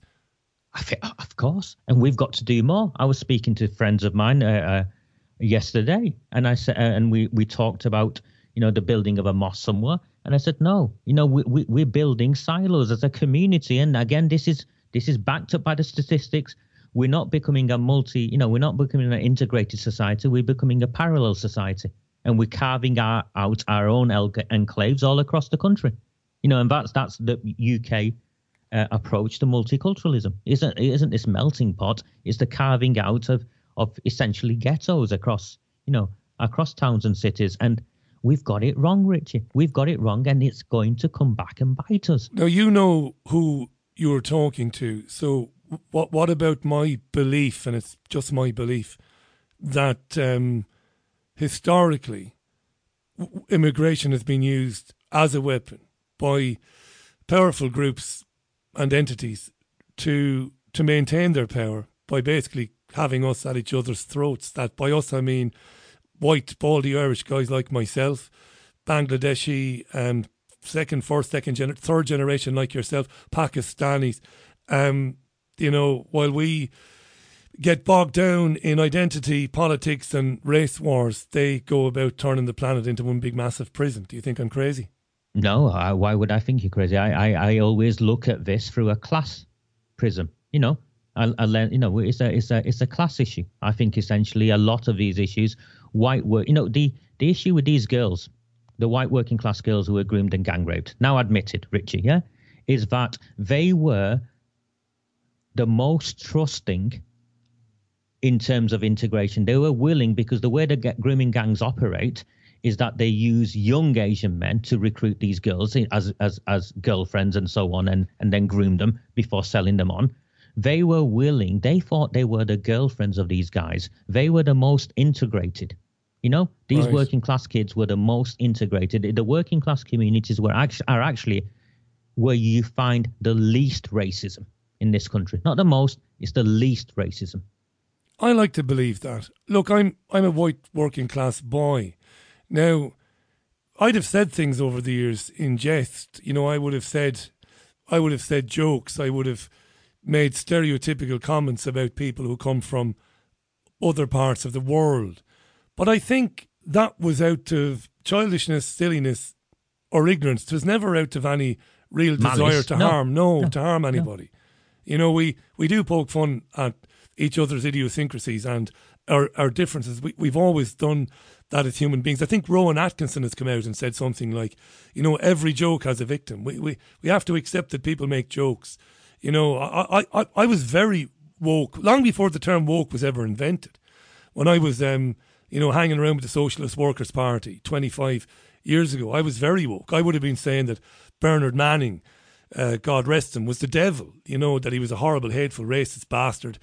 But but he wasn't. Um, when I listened back to some of his stuff, I mean, it was very, it was very, you know, kind of edge of the line, right up to the edge of the line. But none of it was designed to dehumanise the the butt of the jokes. It was about, I think, it was about coming to terms with the madness of the changes that happen in the country. It was trying to make sense of what was going of what on. was going us. on. Exactly, yeah. And and what they would do that through humour. And they would tell jokes and the butt of the joke was the paddy. Um, but you know, largely the black gentleman or woman or, or the Asian gentleman or woman. But it, it's far more complicated than just saying racism. I totally agree with you. And, and, and, and I would apply that same logic to looking at young Pakistani men. I bet a lot of young Pakistani men are horrified by the things they're hearing. Now, you The might say, Pakistani uh, pa- is this Pakistani men who I am able to speak to you today. Yeah. Pakistani men kept me out of prison by giving me that video. You know, that's where that video came from. And the thing- Pakistani men gave me that video of the car being blown up. And it's important to to mention that because something else which is very unhelpful, and I, I really don't like it, which is this idea that people should speak up. I remember when the Manchester Arena bombing happened. I was living in Fallowfield at the time. In fact, I was living three streets away from where this guy, um, Abedi, was supposed to have lived. That's, a crazy story, that. But that's Salman Abedi, yeah, Salman yeah. Abedi, yeah, whose father worked for MI6, by the way, Ramadan. But we won't get into those conspiracy Yeah, theories. yeah. You know, it's all very convenient. But but but I remember at the time people demanding that law abiding Asian, British Asians, that they should for, for some reason they should go online and condemn it. I find that very dangerous and disturbing. And, you know, this idea that Uh, you know, law abiding British I, am Muslims I'm not responsible for the actions of others. Absolutely. Absolutely. It was the same in the 70s. Irish people were encouraged here to make some public condemnation of terrorism, you know, and, and, and I I was glad to read that a lot of Irish people over here refused to do that. You know, I don't have to stand up and condemn the IRA blowing, blowing up a pub in Guildford. I'm a nice guy. I live and work here. My neighbours know that I wouldn't support something like that. Therefore, I shouldn't have to condemn it. I think that's a dangerous thing as well. We're hearing a lot of that lately. Silence is violence. Speak out in favour of this and that. No, well, no, no, no. So, so the uh, the issue I have isn't you, the likes of you and I, not speaking. Our ordinary people. It's our leaders. Yeah, it's uh, we uh, we elect leaders or people like the imams. They have a responsibility. They have a responsibility to educate, and it's not to speak out towards the external community. It's to educate the internal community, because that's where the differences they can make. The rest of it is just gesture politics. You know, me speaking out, what difference does it make? You know, will it stop the next person coming along or the next victim? No, it won't. What our leaders need to do from within our own communities is to address this cultural issue we've got. I want to just do a very quick um, reminder. We, we, we, we'll do another five or six minutes, Raja, because we've covered pretty much everything we wanted to Yeah, talk there's, about two, today. there's one thing I'd like to get through, Richard, No to problem. demonstrate, to clearly evidence why it's politically motivated. But we'll, we'll you know, if, if you, if you I will, of course. We'll do that in a moment. Yeah. Raja Miah, MBE, is on the programme. He's um, briefed the government in the past and, and Home Secretary, successive Prime Ministers, on counter extremism. He's worked for Oldham Council and has um, headed up some educational trusts as well. Now, he wrote a series of articles on a blog on a website called recusant 9 N-I-N-E dot com. And we met on Twitter a couple of years ago. He claims, and he still does to this day, and he's provided evidence to support his claim, that senior officials in the Labour Party in Oldham, uh, in the Labour Control Council, colluded to cover up child grooming by Asian gangs in order to protect the Asian bloc vote and to protect the party's control of Oldham. And he, he maintains that to this day. We followed up today because the report has emerged, it's been published. Um, two senior figures, they claim it's an independent report. They said, yes, Oldham Council failed to protect some children from grooming and sexual exploitation. They talked about Sophie and how badly um, her case was handled. She came and reported child abuse. She was ignored, and then she was raped by five men shortly afterwards. But they said it's not widespread in Oldham, the abuse, and they said there's no evidence of a cover up. Raja uh, Miah, who you've been listening to for the last 46, 47 minutes, he's eloquently explained why he thinks that is nonsense, why it is widespread, the abuse, and why it is being covered up by the authorities. And it was that strange little. Um, I'm going to play that soundbite again by the BBC reporter today from Oldham because it's definitely worth hearing again. But the report says that the authorities, the police and local authority, seem more concerned about covering up their previous failings than addressing what happened to her. Which is a cover up. How could the two guys say there was no cover up? And the BBC guy says they were more concerned about covering it up than actually yeah. doing something. It's a strange one. You wanted to talk um, before we finish up about why you remain convinced that ignoring this problem and colluding in cover ups is for political reasons. Go ahead. Two, two, two case studies. Let me give you two case studies. One uh, in terms of political reasons. Since we last spoke, I released information regarding a councillor. It was a Lib Dem councillor. His name was Rod Blythe. White guy, Rod Blythe. Rod Blythe was convicted for child sex exploitation offences. Proven, convicted. Rod for and that co- conviction was covered up by the mainstream media who would have known about it and did not report it because he was convicted in a court. It was covered up by Greater Manchester Police, who did not issue a single statement that a senior Oldham councillor who had access to children for the best part of 20 years was had been convicted and that's why he stepped down as a serving councillor and it was covered up by the council because the borough chief executive and also the borough the, the borough solicitor would have been informed in a similar way to how Shabir Ahmed, the ringleader of the Rochdale grooming gang, he worked for the council for 18 years, confirmed he was a member of the Labour Party. He worked for the council for 18 years, Shabir Ahmed, and the council knew of the allegations against him and closed files on him instead of investigating him or sacking him or suspending him. Confirmed in by Ridgway Newsam. The headline, uh, the spin that they're trying to give, Rich, is different from the reality of the content of the report or large bits of the content of the report. It confirmed that the council knew Shabir Ahmed, member of the Labour Party, was messing about, you know, it was abusing children. Or accused of it. You see, she might say, we knew there were allegations, but they would say, and I know Sean Fielding and others would, would say that allegations are one thing, but criminal convictions are another. I've got to reinforce that point, Raj. You'll understand that. Like, I, I, I, I'm with you. I would be all over that like a rash also. But we've got to leave room for a little bit of doubt as well, to be fair to everybody involved. They might say, well, people get accused of all sorts of things in politics. The guy hadn't been convicted of anything. So, as far as we were concerned, so once Chinese he became, whispers. once he was arrested, Richie, once he was arrested, the council then decided, and it's in this report, that no one knew about him. Right. They didn't investigate him because no one knew about him. The man had worked for the council for 18 years. His picture was plastered over every national newspaper, Richie. You know, today, if somebody, if you worked in politics today or in, in public life, and somebody was to accuse you, I don't know, of you know, inappropriately touching somebody 15 years ago at a disco. You know, it might have been a girl your age. You might not have done it. Maybe you did. Maybe you were pissed right up. It doesn't matter. You're finished, really. Yeah. You, you, you know that you're done and you're forever labelled, and and that's the end of that. So, so so again, well, well, they did that, Richie. They did that to me when they arrested me, Richie. This is this is this is the complicity of what's taking place in in my town. When they arrested me, the local newspaper ran a headline fabricated a headline, Richie. I picked my daughter up from school, Richie. They fabricated a headline that had been arrested for child sex exploitation. I remember I'm not even making any of this up, Richie. That's what they did. Yeah. So this is, you know, this is the this is the level, the higher, you know, the highest level in this town. There is a move to not just silence me, but silence all of us who are speaking out on this issue. And just the last one, just to clearly demonstrate the cover up, Front page of The Guardian, Richard. Yeah? Serious failings left children exposed to abuse in Oldham finds damning review. reports single out failings by police and council and suggests senior officials may have list- misled MPs. Now, you talked about Sophie's case. It's on my webpage. It's the yeah, Sam story. Let me very quickly fill you in on this bit about senior officials may have list- misled MPs.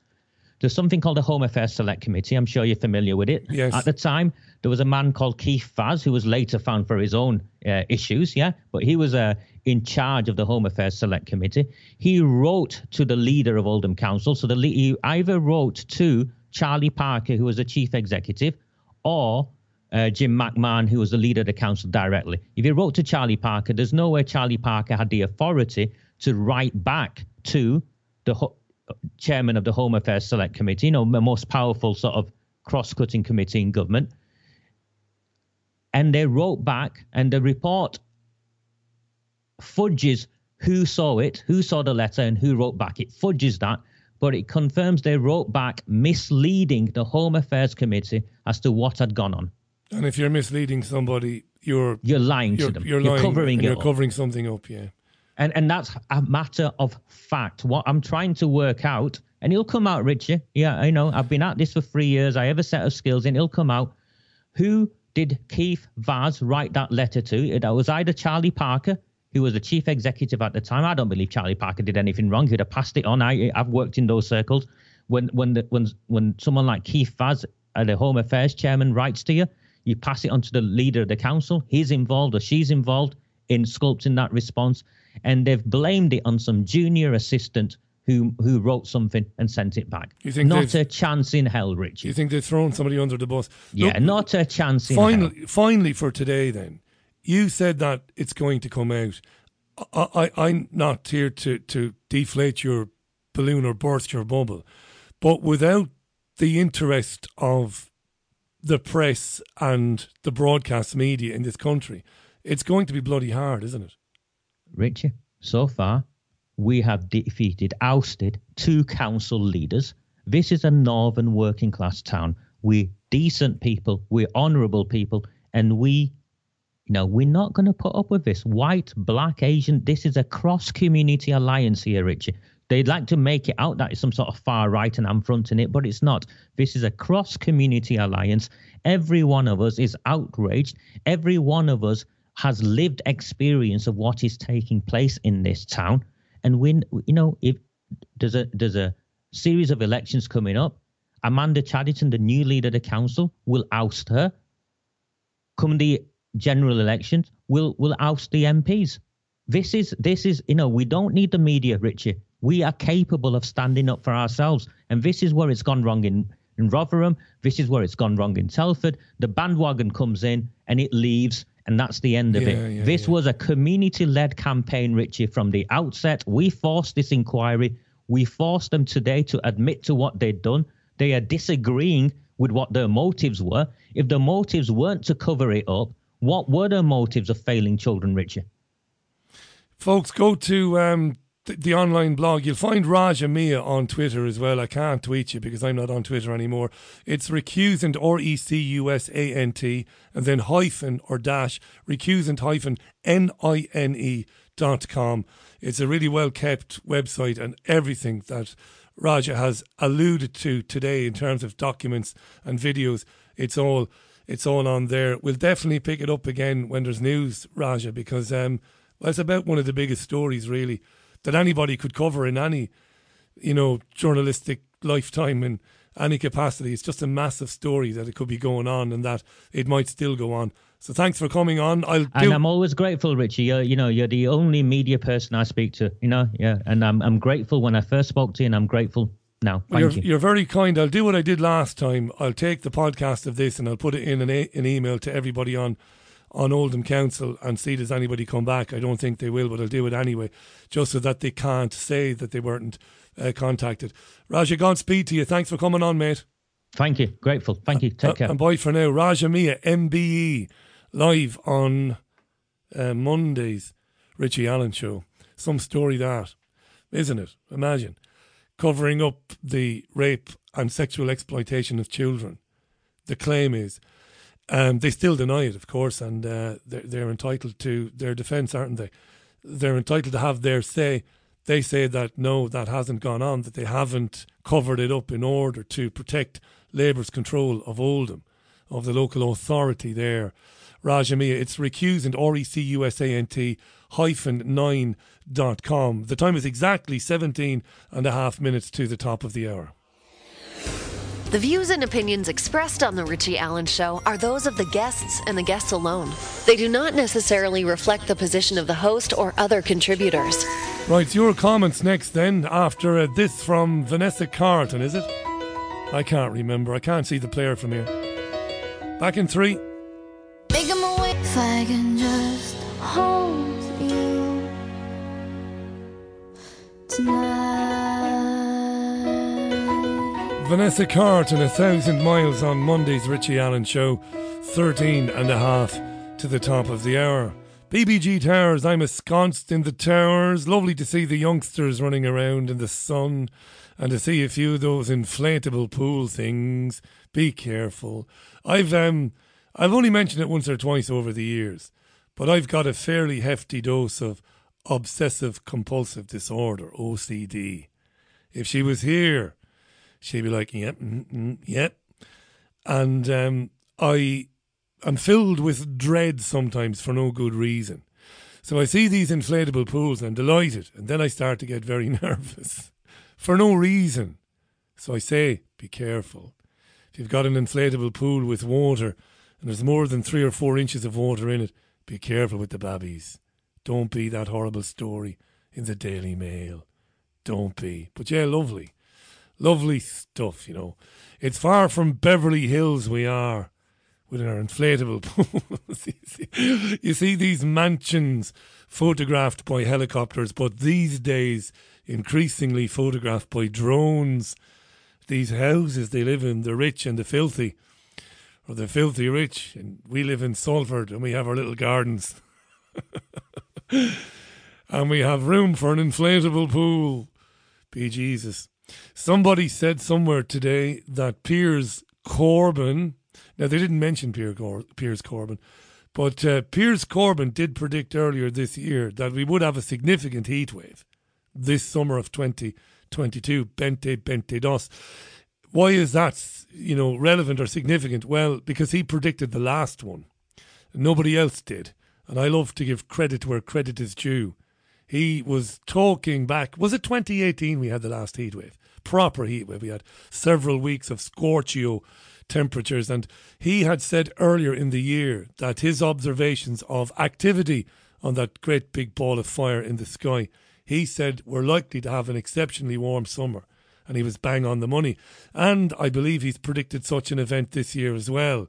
I'm dreading it, you see, and I'm thinking about getting some extra aircon for uh, for for the house for the living room, because our houses in our neighbourhood are very very old and they keep the heat, they trap the heat really well, which means it's never really really cold in the winter at all. But in the summer, it's hard to let the heat out of the house, if you understand. So I'm thinking. And then I'm thinking I can't because electricity bills have gone through the roof. But I can't bear the thoughts of a heat wave. I can't. No. Okay, thanks for your many, many, many comments. Steve says Rochdale, Oxford, Telford, Rotherham, Burnley, Oldham, Newcastle, Keighley, Aylesbury, Bristol, etc. If the Muslims, he says, have caused this much devastation to up to as many as a million vulnerable English girls, where are you getting that number from? A million. When they're at 5% of the population, imagine what it would be like when they are 10 or 15%, says Steve. Steve, I don't think I don't think that's right. He says, don't forget the English are projected to become a minority by 2066 or sooner. Yes, I saw those projections. That's a good point. But again, and I don't attempt to score points with anybody. I don't care who I offend. I never have done. The great, great, great majority of British Muslims, while they're not screaming from the rooftops that this is wrong, which we discussed a few minutes ago, they're also not likely to think that it is acceptable. And that is my belief. And until it's proven otherwise, it's my belief. I've met many a Muslim gentleman and lady on my travels in this country and elsewhere. They don't think this is a good idea. There's a problem. I think it's amongst the minority of young Pakistani men. There's a cultural issue. It needs to be dealt with. It needs to be dealt with by their elders, by their parents, by their brothers and sisters, and by the police. Absolutely. 100%. And nobody should be reticent to get involved lest they be accused of being insensitive to a minority community. It doesn't matter what they look like if they're raping children. Get them in, get them off the streets, charge them, and get a conviction against them, you know? Okay.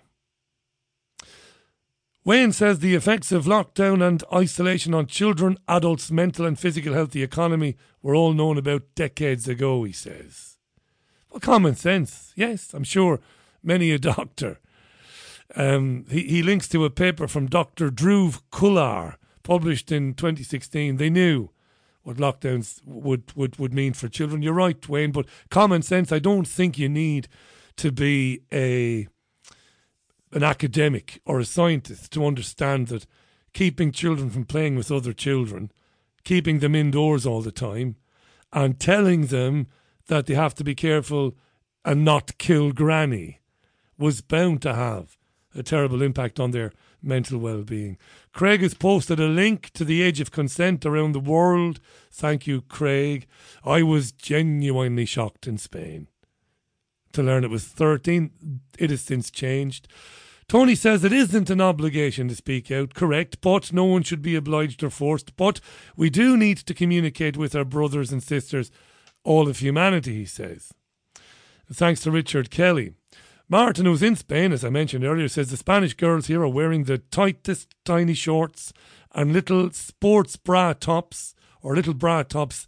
Uh, they're only six years of, of age and, and, and, and, and a little older and they are wearing very revealing clothes as Martin.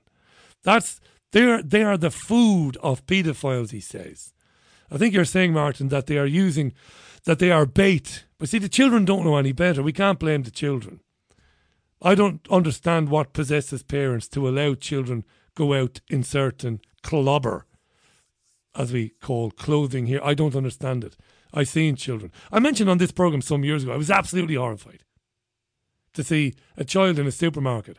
I was with herself. We were in a supermarket. It had to be summertime. And there was a child walking ahead of us with her parents. She couldn't have been more than seven or eight years of age. And she looked like a hooker. Um, I'm like, what the fuck, like? Where, where's the, um, where's the parenting there? you're not going out in that. Well, they, presumably they had to buy it for her. Tony says, I lived in Bradford for over 10 years. We've all got to come together. He's right, too many ghettos and a lack of love for one another, hiding behind the virtue signalling fear. John says, Alfred Kinsey didn't believe in any age of consent, as much as five month old infants to trial them on orgasms. Is that right? I've read some of this stuff before, but not for a long time. I can't read it to be honest. It's horrifying, isn't it? It's about the worst stuff there is, really, isn't it? Dave says these cultures come from very close knit families. They don't really understand why young girls are not protected by their own families. And they see them as fair game, says Dave. Yeah, that's an interesting comment, Dave. We've heard that many a time on this programme as well. Paul says, I've long suspected that these grooming gangs have been largely ignored by authorities because they're foot soldiers in a bigger thing procurers of the vulnerable for the sorts of elites that have been linked to care homes in places like Dolphin Square, Elm Guesthouse, and the care homes of North Wales. That's Paul's contention. Thank you, Paul. Joan says, thanks to Raja for what he's been doing. We all know this has been going on for years nothing has ever been done because it's covered up. She says it's stomach churning what's happening to those children. It's, it's awful, Joan. It's awful when you think that you're looking at girls who, how difficult must it be for a child coming out of a broken family situation where there might be abuse in the home, physical or otherwise, and you're dealing with all of that. And all of a sudden, then you find yourself surrounded by people who want to exploit you sexually. And this is happening to you while you're in the care of the state, you know. Jesus. Okay.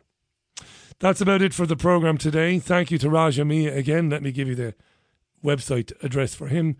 It's recusant, R E C U S A N T, dash or hyphen N I N E dot com.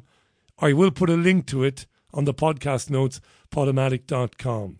Recusant dash N I N E dot com. That has been Monday's Richie Allen show. Thank you for uh, listening. Uh, look after yourselves and one another. Enjoy the rest of your Monday.